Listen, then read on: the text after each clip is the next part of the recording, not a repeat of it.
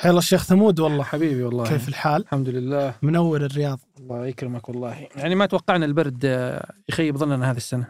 رجل بمسؤولياتك ومقامك في المجتمع يعني. حبيبي. ما تيجي الرياض إلا في حدث عظيم يعني. كلنا أبهات أكيد في شتاء ثمانية ولأنه يقال إنه في تاريخ 12 يناير حاجة حتحصل. أنا صدقا ماني عارف شيء. يعني فانت. المسؤول حق لا. حق العلامة التجارية إحنا حقيقيين. ما تعرف شيء يعني كمان عندك تغششنا شيء يعني لو والله أخاف تصير آخر حلقة أقدمها. عموما يعني انتظروا 12 يناير الساعة 2 الظهر. يعني حاجة حتحصل. الله العالم إيش هي يمكن تكون هذه حلقة آخر حلقة فجر نسجلها. الأسبوع الجاي ما في شيء مثلا.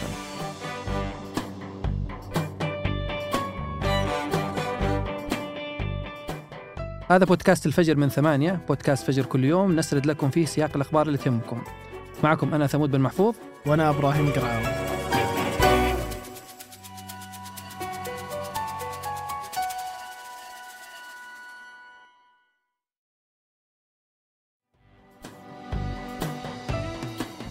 يسرني أن أن أقول لكم خبر جميل وتاريخي غير مسبوق. كان أكبر عدد للمعتمرين القادمين خارج المملكة. أعلن وزير الحج والعمرة السعودي توفيق الربيعه أن عدد المعتمرين خلال 2023 وصل إلى رقم قياسي وتاريخي. بلغ 13.5 مليون معتمر. زيادة 58% مقارنة بأعلى رقم من المعتمرين سجل في تاريخ المملكة وكان في 2019 واللي وصل وقتها إلى 8.5 مليون معتمر.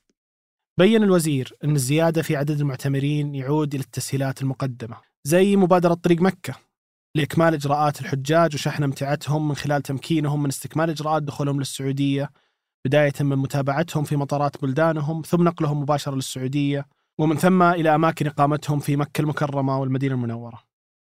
هالمبادرة استفاد منها حتى اليوم 617 ألف حاج من ثمان دول. وبكذا تقلصوا الوقت اللي يقضيه الحاج قدام منافذ الجوازات إلى بضع دقائق. من التسهيلات أيضا تم تطوير أكثر من 200 إجراء لتسهيل قدوم الزوار بالإضافة للسماح للمقيمين في دول الخليج أيضا بالحصول على تأشيرات إلكترونية لأداء العمرة. الوزير قال أن أكثر من 35 شركة بتقدم خدماتها في حج هذا العام مقارنة مع 20 شركة في العام الماضي.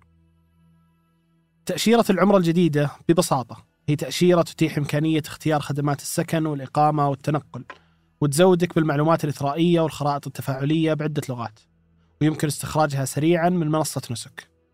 في أيضا برنامج خدمة ضيوف الرحمن واللي يعتبر من ضمن برامج الرؤية وأطلق في عام 2019 يتمثل دور البرنامج في إتاحة الفرصة لأكبر عدد ممكن من المسلمين لأداء فريضتي الحج والعمرة على أكمل وجه والعمل على إثراء وتعميق تجربتهم.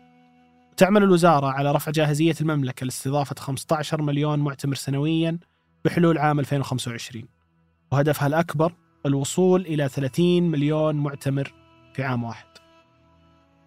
ومن التسهيلات الكثيرة اللي قدمتها وزارة الحج والعمرة تخفيض مبلغ التأمين للمعتمرين بنسبة 63% وإصدار تأشيرة العمرة في أقل من 24 ساعة وتمديد تأشيرة العمرة من 30 إلى 90 يوم وعدم اشتراط وجود محرم للمرأة. كانت الوزارة خلال الثلاث سنوات الماضية تعمل على تحسين قطاع الحج والعمرة وتطوير آليات الخدمة والعمل مثل تحويل مؤسسات أرباب الطواف التقليدية إلى تسع شركات مساهمة واللي يعتبر تغيير جوهري في عمل قطاع الحج والعمرة. منصة نسك حاليا هي اللي تسوق للحج والعمرة بإشراف وزارة السياحة السعودية ووزارة الحج والعمرة. في تقرير سابق قدر اتحاد الغرف السعودية توليد الإنفاق ذي الصلة بالحج والعمرة ل 562 مليار ريال من الدخل. فضلا عن توليد 100 ألف وظيفة دائمة متعلقة بالحج خلال الفترة ما بين 2018 و 2022 لكن التغيير الجذري والتحول الحقيقي في العمرة هو اللي أعلنته صحيفة الوطن أن تم الانتقال التجريبي لشركات العمرة من مظلة وزارة الحج والعمرة إلى مظلة وزارة السياحة. وذلك للبدء بعدد قليل من الشركات الرائدة ثم المتوسطة والصغيرة. وأيضا عشان يتغير اسم التأشيرة إلى الزيارة. تصدر التأشيرات عبر منصة ضامن التابعة لوزارة السياحة. كل هذا استعدادا لتحول جميع شركات العمرة للقطاع السياحي. تكون الشركات ملزمة بتقديم خدمات فعلية اللي هي السكن والنقل والبرامج السياحية ويتوجب عليها تقديم خدمات تكاملية وسياحية للمعتمر قالت وزارة الحج والعمرة أن الهدف الأسمى من هذه الخطوة هو إثراء تجربة المعتمر وعدم اقتصارها على نشاط العمرة فقط.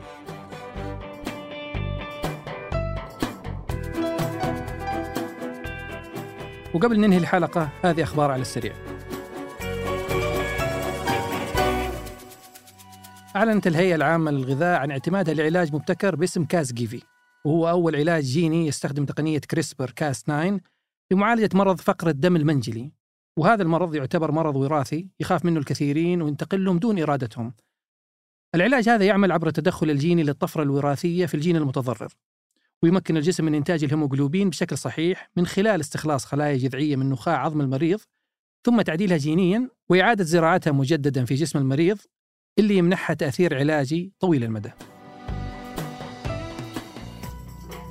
أعلنت شركة الشحن الصينية كوسكو أنها أوقفت الشحن تماما إلى إسرائيل. وبالرغم من أنها ما أعلنت عن السبب للصحافة إلا أن السبب المتوقع هو الهجمات اللي نفذها الحوثي المدعوم من إيران في اليمن على الممرات الملاحية في البحر الأحمر. وكانت جماعة الحوثي أعلنت قبل فترة استهداف كل السفن اللي تمر في البحر الأحمر اللي أربك حركة الشحن البحري عالمياً. أعلن الجيش الأمريكي ضربة جوية على منصة إطلاق صواريخ كانت تستهدف قاعدة الأسد اللي تضم قوات أمريكية ودولية أخرى في غرب العراق. العراق قالت أنه قاذفة الصواريخ كانت مثبتة للإطلاق باتجاه القاعدة بينما قال مسؤولين بالجيش أن الضربة الجوية الأمريكية دمرت القاذفة. تضم قاعدة الأسد في العراق 2500 جندي أمريكي مهمتهم تقديم المشورة والمساعدة للقوات المحلية اللي تحاول منع عودة داعش على الأراضي العراقية.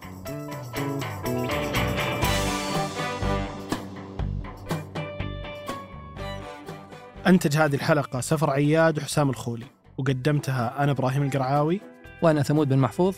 وحررها تيسير قباني. نشوفكم بكرة الفجر.